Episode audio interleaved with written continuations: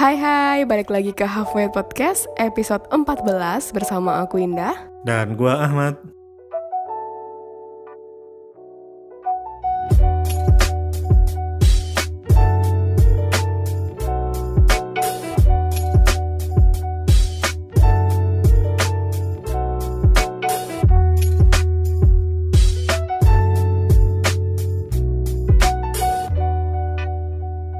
Eh, kak suaranya beda kak. Iya, makin apa? Makin seksi. Anjay Iya nih, flu eh. Suaranya jadi serak-serak basah, serak-serak lembab. Udah berapa hari aku flu? Berapa hari? Dari Senin apa ya? Lupa ya, Senin Selasa, entahlah itulah Ah, Ya sekarang hari bisa sakit ya? Kamis Katanya sakit cuma sekali waktu kemarin tahun baru doang. Itu masuk rumah sakitnya Oh. Kalau sakit, sakit hati pernah Hmm. Sakit Jiwa. pikirannya pernah ya gitulah iya tapi nggak apa-apa lah ya masih masih kedengaran kan suara ini suara indah Ya. kan hanya suaranya berubah Hatinya enggak? hatinya enggak Oke.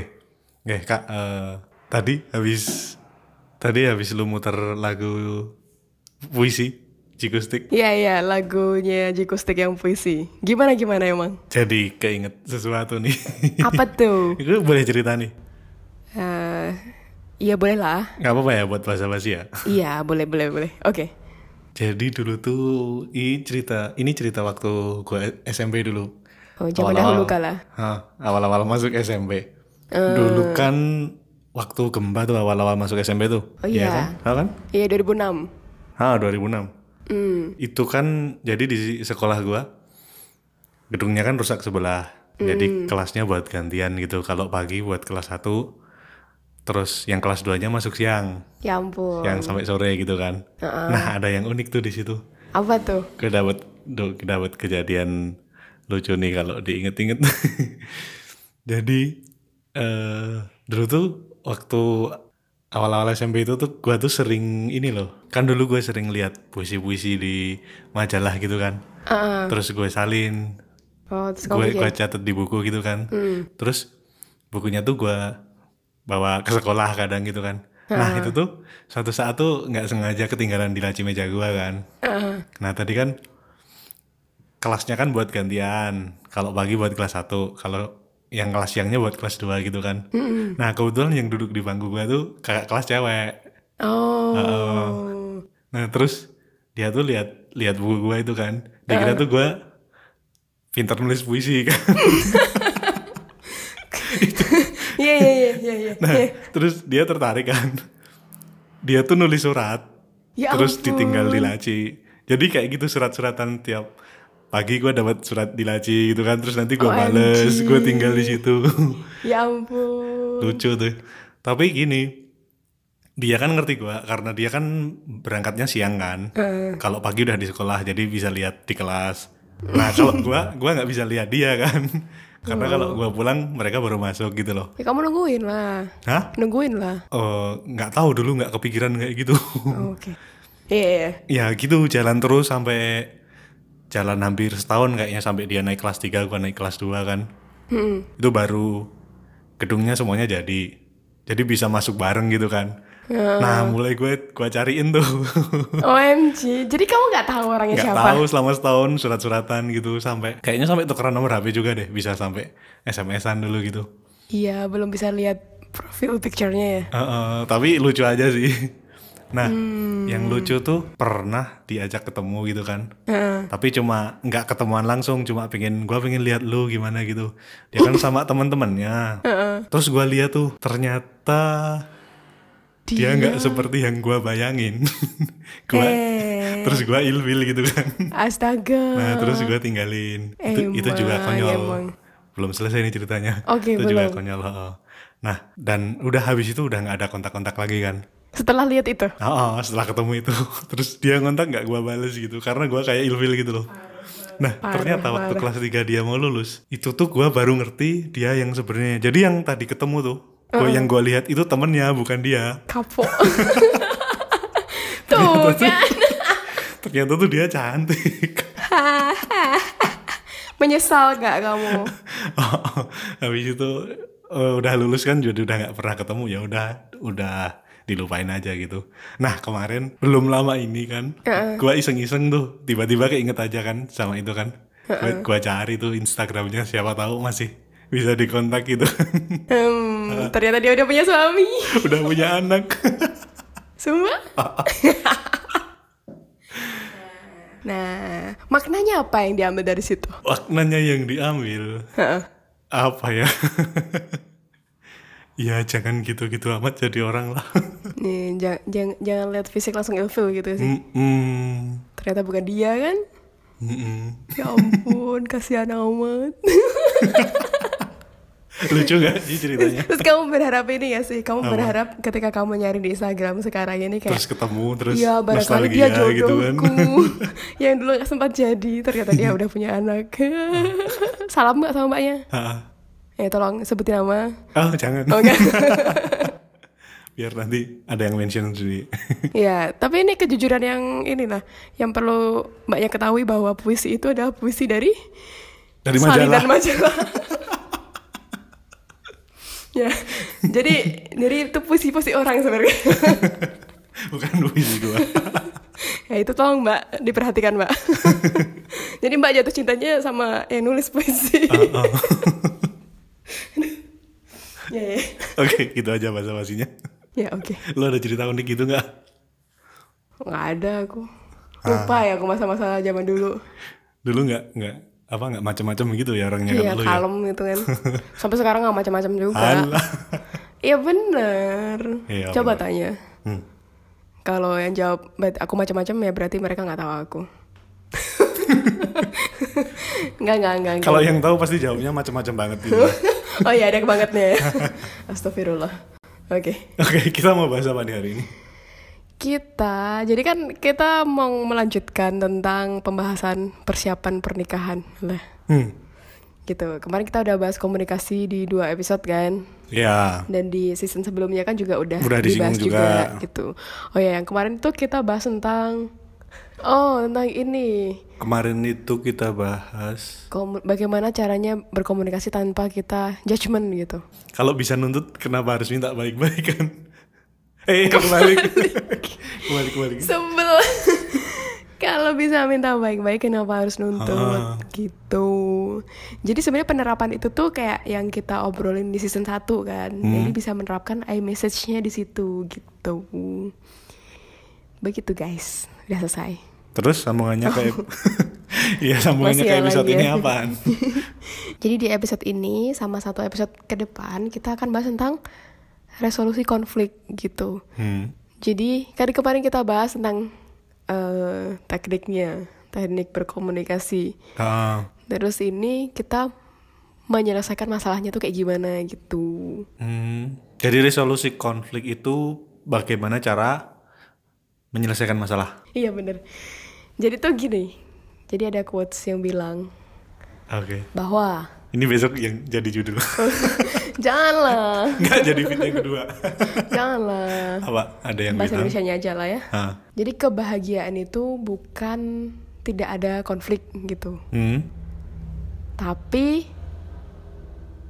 bagaimana orang itu memiliki kemampuan untuk bisa mengatasinya Oke. gitu. Gitu guys. Jadi kalau misalnya nggak ada konflik sama sekali itu malah hambar gitu ya. Iya. Iya. Justru malah hubungan yang seru tuh yang Tapi nggak ada nggak sih nggak nggak ada konflik emang ada? nggak ada, Nggak ada. yang nggak punya pasangan. Iya itu konflik sama diri sendiri gitu. sama diri sendiri aja pasti berkonflik sih? ya. Jadi konflik itu apa sih kayak misalnya apa yang apa ada ketidaksesuaian gitu loh. Hmm. Jadinya dia jadi masalah gitu. Jadi konflik. Kalau kamu nggak punya pasangan saat ini konflikmu apa? Ya konfliknya nggak punya pasangan itu. Ya antara pengen punya pasangan sama kenyataannya nggak punya. Ah, Iya oke. Gitulah intinya kayak gitu. Nah gimana caranya kita tahu bahwa kita tuh sudah memiliki kemampuan untuk resolusi konflik yang bagus. bagus atau belum gitu. Jadi bisa nggak sih saling berkompromi gitu ketika ada suatu masalah, suatu konflik gitu. Hmm. Bisa cari jalan bareng nggak gitu. Kalau udah bisa, ya mungkin memang kemampuan resolusi konfliknya sudah bagus gitu. Hmm. Tapi kalau belum, ya mungkin bisa dilihat lagi tuh uh, masing-masingnya kayak gimana gitu. Hmm. Jadi misalnya kayak ada suatu hal apa suatu hal yang itu tuh bisa memicu masalah dalam hubungan kayak udahlah nggak usah dibahas aja lah gitu. Hmm. kayak ya udahlah nggak usah dibahas lah gitu. Menghindari menghindari itu kan. Nah mungkin ketika uh, kita atau pasangan kita punya kecenderungan kayak gitu itu bisa dilihat lagi. Apakah nanti konfliknya itu selesai atau sebenarnya menghilang aja gitu. Hmm. tapi dia akan balik lagi gitu nah ini aku nih. Kayak gitu. Ya aku ada kecenderungan buat avoidant gitu. Kenapa tuh? iya banyak itu. Panjang Ma- nanti. Males atau gimana motivasi lo menghindari konflik? itu dulu maksudnya. Iya dulu kayak ya nggak mau berkonflik aja gitu kayak. Tapi ternyata itu jadi masalah yang numpuk-numpuk gitu loh. Hmm. dan pada akhirnya juga Suatu saat pasti meledak. iya makanya sekarang sangat belajar untuk ya dihadapi ya kalau emang ada sesuatu yang sulit ya dihadapi gitu nggak pergi-pergi lagi Hmm. kayak lari-lari dari kenyataan gitu Nggak pergi ke tempat lain. iya misalnya lagi ada masalah nggak shopping Ah. atau nggak jalan-jalan ke mana gitu tapi diselesain gitu Hmm. gitu kan terus misalnya juga bisa dicek dari ini kayak apakah hal kecil itu bisa memicu hal-hal masalah-masalah gede gitu Hmm. Kalau hal-hal kecil aja yang se- sebenarnya bisa diselesaikan dengan cara yang sederhana juga Ah. tapi malah jadi suatu yang gede nah itu juga bisa dilihat lagi tuh kemampuan resolusi konflik kita itu sejauh mana gitu gitulah itu caranya ngecek kayak ya kita tuh udah udah cukup cukup memiliki kemampuan belum sih untuk bisa menyelesaikan konflik secara sehat gitu Hmm. Sehat Kalau belum nih, kalau belum ah. mari kita perhatikan mari kita belajar bareng-bareng Nah, apa yang harus kita lakukan?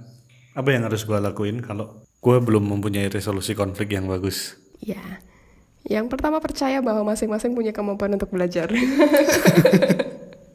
yang bener. Nggak, ya? yang pertama sadar dulu. apa sadar apa? sadar kalau kemampuan resolusi lu, resolusi konflik lu itu belum bagus. ya, yang penting. Aware dulu kan, biasanya kan lu gitu kan. Oh gitu. Ya kalau aku saya ininya termnya positif gitu. Jadi sadar aja kalau kita sebenarnya punya kemampuan untuk belajar gitu. Oke. Oke, jadi gini dulu dah. Eh, konflik itu kan hal yang natural ya. Jadi Yang wajar. Iya, jadi konflik tuh kayak sesuatu yang ya tidak bisa dihindarkan gitu. Hmm. Dan ketika kita semakin dekat dengan seseorang, kan akan semakin banyak ketidaksepahaman. Bener. Pasti ada perbedaan kan? Ah, ah, iya, itu biasanya kayak gini kan. Lo kalau PD, PD, PDKT-in seseorang gitu kan, Mm. waktu belum kenal-kenal banget pasti, wah dia tuh menarik, dia kayak gini, dia kayak gini gitu kan. Wah, luar Tapi- biasa kan cantik. Oh, asik. Mm-mm, banyak fansnya. Tapi begitu kenal, udah lama deket, pasti kan tahu nih, ternyata banyak yang nggak cocok. Terus, apalagi kalau udah jalan bareng, terus kan nanti di situ bakal ketemu masalah-masalah, bakal ketemu konflik-konflik yang bakal dihadapi berdua dan beda kan pasti penyelesaiannya gitu kan. Mm-mm. Nah, gimana tuh?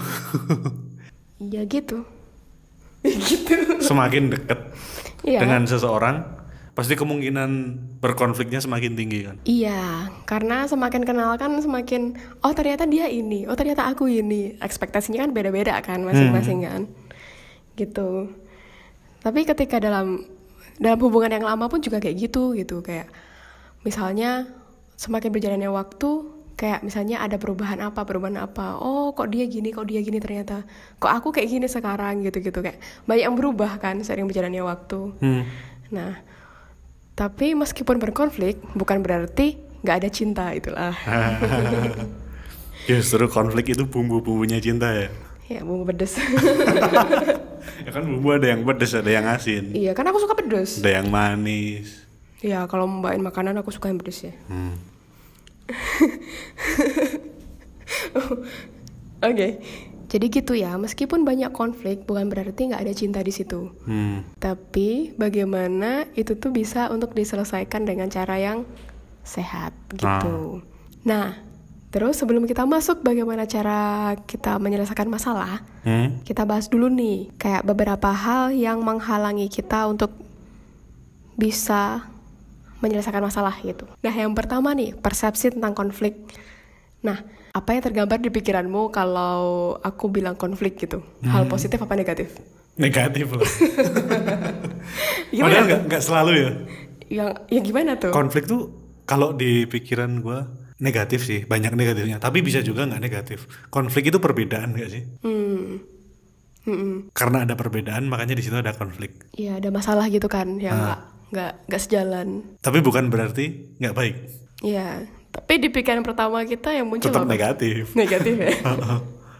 ya, ya itu kalau aku mau jujur aku juga pas baca materinya itu kan kayak apa yang tergambar di pikiranmu ketika pertama kali dengar kata konflik. Ya aku juga mikirnya negatif gitu. Nah, Jadi itu dulu lah yang digarap ya. Kalau di relationship ya, tapi kalau di kayak apa ilmu bisnis kayak kayak gitu kan, Hmm. konflik kan sebuah peluang gitu kan Nah, itu harusnya kita terapin tuh. Eh, ke relationship ya. Iya, peluang untuk menaikkan level hubungan. Weh, Dengan cara manajemen konflik yang baik gitu. Iya, kalau ngomong luar biasa ya. Kalau ketemu langsung gimana nih? iya. Nah, sebenarnya ketika kita mandang konflik itu sebagai sesuatu, sesuatu yang negatif, itu tuh juga ada kecenderungan kalau kita tuh uh, avoid untuk membicarakan itu gitu. Hmm. Kecenderungan untuk tidak ingin membicarakan itu gitu. Ya, Iya kan? lebih pengen menghindari kan. Iya, karena ya yang negatif gitu. Hmm. gitu tapi di situ hubungannya yang makin apa ya makin ke arah yang entah ke mana Hmm. gitu jadi yang pertama perbaiki dulu persepsi gitu bahwa kon- Oke. konflik itu bukan sesu- tidak selalu hal yang Negatif. membuat mm-mm, membuat menderita hilangkan label lah ya Labeling dari kemarin kita ngomongnya label ya. Iya, kan kita pengennya no judgment gitu. Ah. Jadi kayak hilangkan dulu label negatif positif gitu-gitu kayak ya konflik ya udah ada Hmm. konflik, ada masalah, ada perbedaan. Oke. Ada peluang. ya, ya sampai di situ terus baru nanti digarap. Oh, berarti ada peluang untuk bisa gini gitu. Hmm. Kalau ngomong emang gampang, guys. Gampang. Maaf ya. Tapi emang kayak gini sebenarnya seharusnya. Ya kita tidak mengharuskan sih. Hmm. Ya Tapi kita belajar kita belajar bersama kan. ini sebaiknya tetap aja jadi gitu jadi konflik itu memang kayak hal yang biasa gitu loh dan Hmm. tidak harus merusak hubungan gitu itu yang pertama banget Yang kedua. yang kedua nih antara cinta dan kemarahan gitu. Hmm. jadi ini gak sih kamu ngerasain juga gak sih misalnya kita tuh bisa sopan bisa sangat lembut ke orang lain ke orang yang misalnya kita cuman ketemu berapa menit Ah. atau berapa hari berapa jam gitu ya Iya. tapi dengan pasangan sendiri atau dengan keluarga sendiri atau dengan sahabat sendiri tuh kadang-kadang tuh lebih banyak ini ya sih lebih banyak lebih banyak apa ya Apa? bedanya gitu apa ya lebih banyak Iya bener. Kayak apa sih kalau sama orang-orang deket semaunya sendiri gitu kan? Eh, eh, tapi ini kita bahasnya pasangan aja lah ya, pasangan Ya, sama iya. orang asing gitu. Hmm. Kadang kita sama pasangan kita lebih mudah marah gak sih? Lebih semena-mena. Nah itu dia.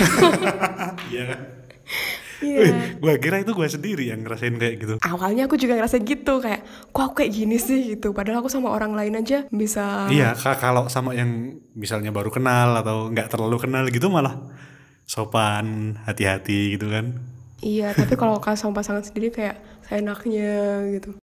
Soalnya gini sih, kayak udah merasa saling kenal gitu kan. Hmm. Jadi kayak ah gue nggak perlu jelasin, gue nggak perlu jaim kayak gini dia juga juga udah ngerti gitu kan. Mesti di pikiran kita kan gitu kan. Iya, iya, itu bentuk keegoisan kita ya. Padahal kayak gitu nggak baik. Apa? Kayak gitu nggak baik. eh ya kita No labeling. balik lagi ke situ ya gitu jadi memang apa ya? Jadi memang realitanya ketika uh, hubungan itu semakin dekat, itu tuh emang lebih banyak kemungkinan untuk uh, marah itu muncul gitu. Hmm. Daripada misalnya kita ketemu siapa teman yang biasa-biasa aja gitu. Ah. Itu malah jarang untuk muncul gitu. Kenapa tuh? Kalau lu kenapa kak? Kok aku yang tanyain? Ntar lu tanya gue. Gak apa-apa, gue jawab juga. Apa ya? Ya karena kayak kadang lupa diri aja. Kenapa kalau lupa diri? Kenapa kalau sama orang lain nggak lupa diri? karena merasa merasa akan tetap diterima apa pun. Oh iya iya Iya. Ah. Tapi memang sebenarnya itu yang perlu kita pahami Ah. lagi, kita evaluasi kembali gitu. Ya hampir sama berarti sama menurut gua. Apa tuh? Itu karena kita udah berekspektasi misalnya kita apa ya gampang marah gitu kan. Kita udah berekspektasi ah dia udah kenal gua jadi pasti udah ngerti kalau gue kayak gini gitu kan. Nah, itu dia. Padahal kita kalau digituin nggak mau. Iya. Aku sih nggak mau digituin. Jadi yang perlu dipahami pertama tadi ya, bahwa eh, kemungkinan untuk muncul kemarahan itu memang lebih banyak potensinya Dengan dalam orang. hubungan yang dekat gitu. Dan emang itu hal yang apa ya banyak dialami orang gitu. Hmm. Jadi kadang kayak misalnya pasangan kita ngomong, kamu mah kalau sama orang lain bisa gini gini gini, kalau sama akunya kayak gini gitu gitu. Hmm. Kayak ya emang aku nggak ngerasa kayak gitu apa gitu. Jadi ini perlu dipahami bahwa memang kayak gitu. gitu. Iya. Ya curhat guys. Tapi ya kemarahan itu juga bukan jadi alasan kita untuk semena-mena gitu. Hmm. Kayak siapa sih yang suka orang kalau pasangan kita marah-marah? Emang mau gitu. Ah. Kadang-kadang kan, eh, jadi ada ini, ada quotes gini. Ada tiga hal yang tidak akan kembali gitu. Ah, apa yang pertama, Ah, apa coba? apa? Masa lalu. Hmm. Yang kedua, kesempatan yang mungkin diabaikan gitu. Oke. Yang dilewatkan. Yang ketiga, yaitu apa yang kita katakan ke, or- ke orang lain. Itu kan nggak bisa balik balik lagi kan. Ah, Jadi itulah kenapa kita juga perlu untuk melihat apa yang kita sampaikan ke orang lain gitu.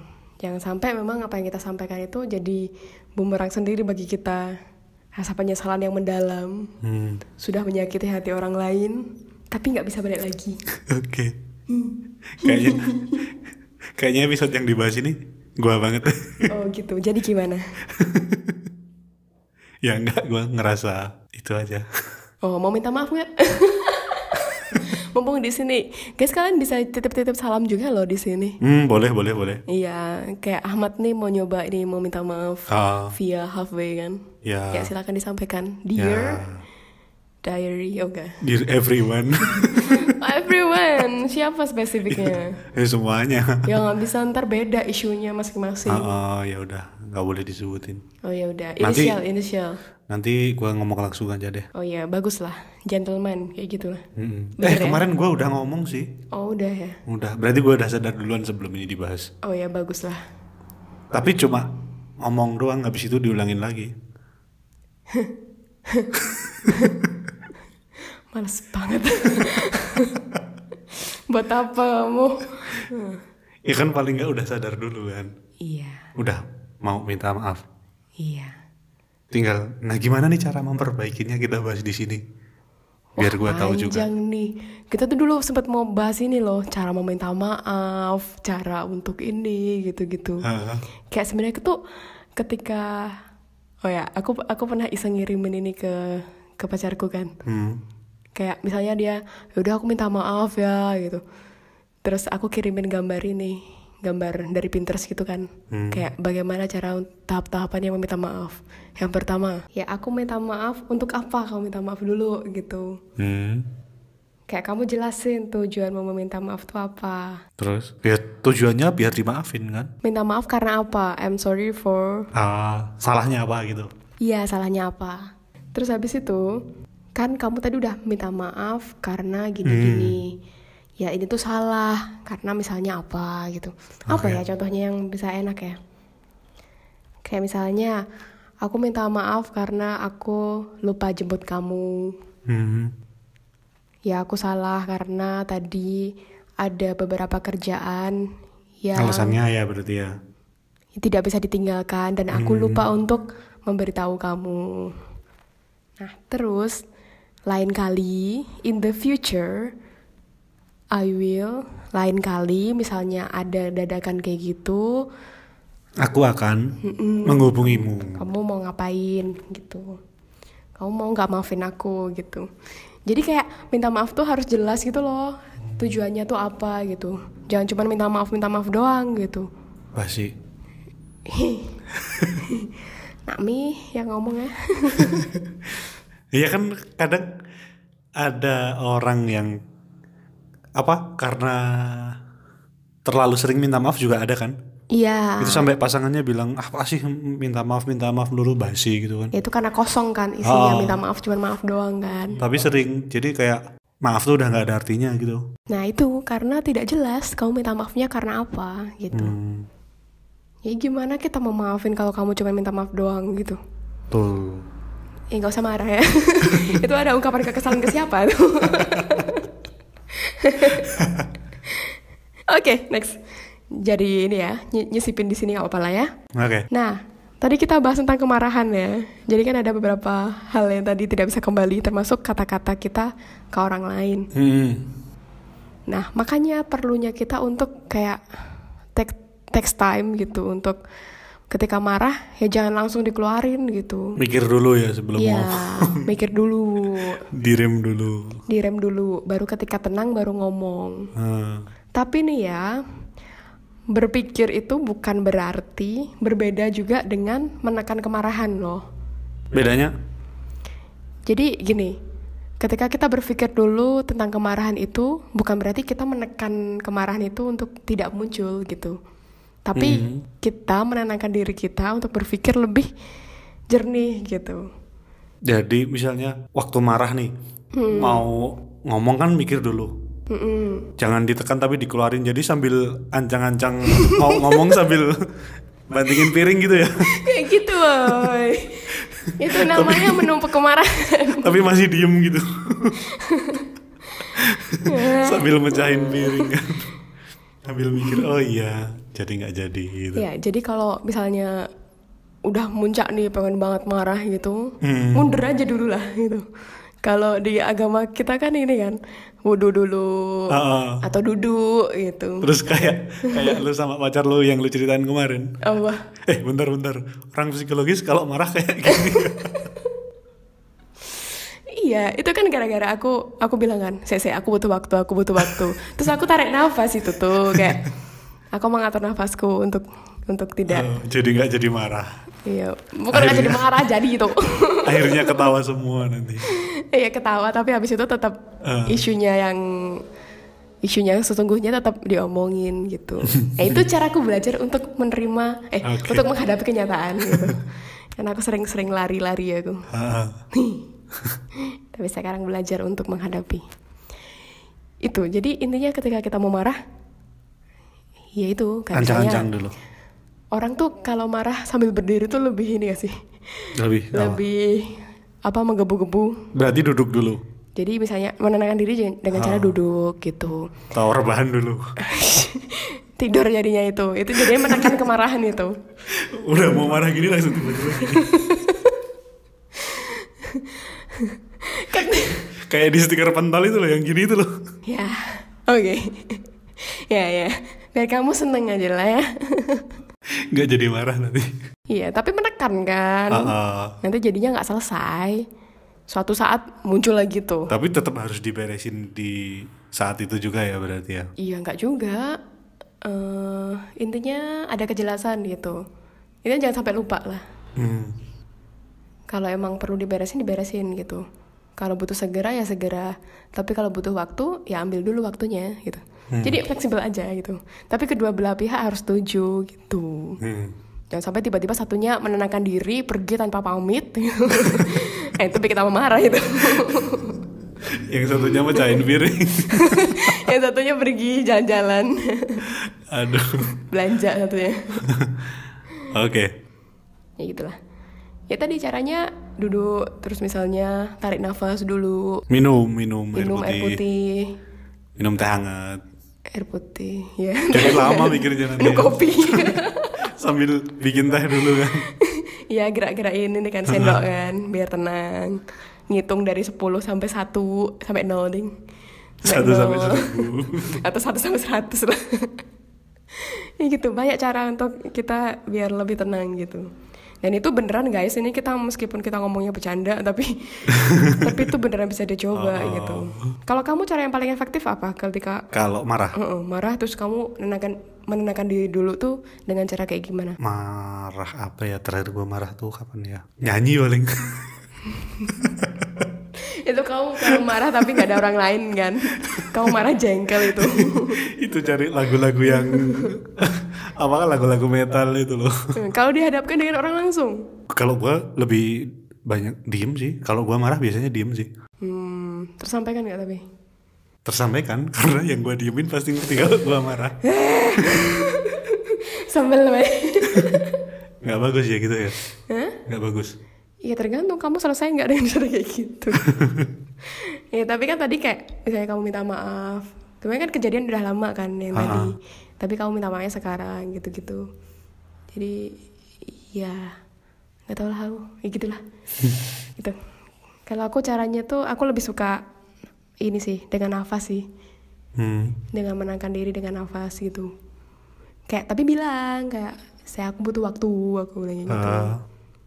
Terus menenangkan diri dulu baru ditata omongannya baru ngomong Oke. tapi juga pernah meledak juga pernah tapi sekarang jarang banget aku sampai meledak-ledak Iya, nggak- udah nggak pernah makanya udah lupa. apa Udah nggak pernah marah. siapa Gue oh. kebanyakan ini kebanyakan sendiri. kebanyakan sama komputer jadi biar tidak menekan kemarahan tuh kayak kita identifikasi dulu nih apa sih sebenarnya yang dirasain terus habis itu didiskusikan secara apa ya secara lembut nih Hmm. ya gitu apalah kita ketawa-ketawa Secara- kepala aku deh jadi masalah itu kan juga nggak akan pergi seiring berjalannya waktu kan Hmm. kayak butuh waktu butuh waktu tapi kalau nggak diomongin juga Kalau nggak diselesaikan, Nggak itu bakal bakal. muncul lagi kan? iya nggak bakal selesai juga kalau dibiarin aja gitu yang ada malah ketika itu dihindari Bertambah besar. iya itu dia atau tidak diselesaikan hubungannya makin gak enak Hmm. jadinya bom waktu nanti Hmm. kayak misalnya eh, awal-awal tuh kayak harmonis terus ada masalah tapi nggak diomongin ada ini nggak diomongin. Tambahan masalah kedua. ngerasa kayak gini nggak diomongin. Tiba-tiba aja setelah berpuluh-puluh tahun Hmm. pergi gitu-gitu. Itu kan karena ada sesuatu yang tidak selesai. Itu nabung masalah itu namanya. iya menabungnya nabung masalah bukan nabung saham ya guys. Mending nabung saham ya. Nabung amal itu yang bener Apa sih? apa sih nggak jelas banget hari ini dia nggak jelas Ahmad nih nggak jelas hari ini pokoknya aku nggak salah di sini Oke. lihat, lihat bentar lagi gua mundur-mundur nih. jadi kayak semakin cepat kamu tuh apa ya menyelesaikan masalah Hmm. akan semakin mudah juga itu untuk diselesaikan Hmm. kayak misal semakin cepat misalnya kita sakit apa gitu ya semakin cepat kita de- deteksi Diobati. Heeh, deteksi apa yang kita rasain dan kita ngobatinya dari awal itu akan lebih gampang sembuh daripada Didiemin bertahun-tahun. iya tiba-tiba Udah menjalar ke seluruh Nah, tubuh. itu dia Menjalar sampai tetangga. Ya, iya oke kayak ubi jalar Apa sih? Hmm, Lalu? Kalau katanya tuh Hmm. masalah itu almost never go away gitu with time gitu jadi emang hampir nggak akan pernah bisa selesai dengan berjalannya waktu Hmm. yang ada malah dia tambah buruk aja gitu tambah memburuk gitu jadi itu perlunya kita untuk punya kemampuan resolusi konflik yang baik agar masalah kita tidak bertambah-tambah-tambah kayak worse gitu Betul. nah itu beberapa hal yang kita bahas ya tentang eh apa tadi Resolusi konflik. Iya, tentang beberapa hal yang menghalangi kita untuk bisa menyelesaikan konflik gitu. Hmm. Oke, jadi besok akan kita tambah lagi Mm-mm. beberapa hal yang tadi belum sempat kita bahas ya. Jadi belum selesai, tadi baru tiga poin. Besok akan kita tambahkan di episode berikutnya dan juga eh, akan kita bahas juga beberapa trik mungkin ya, beberapa cara untuk mengatasi konflik secara baik, secara sehat gitu ya. Iya, bener. Nanti akan seru kayaknya ya di episode mendatang. Hmm. Jadi untuk teman-teman yang mau mengirimkan cerita, ni- nitip salam, atau mau intinya mau muncul di sini, Atau khusus nih kalau ada yang mau cerita konflik apa yang pernah pengalaman mengalami konflik apa gitu bisa dikirimkan di sini akan kita bacakan di episode besok ya. iya, atau nanti kita bukan, eh kita buka, atau nanti kita buka ini question, Question, di oke. Instagram ya. Ha-ha. Tolong dijawab guys. Tolong di follow juga ya. Oke. Oke gitu aja. Gua Ahmad cabut. Dan aku Indah pamit. Bye bye.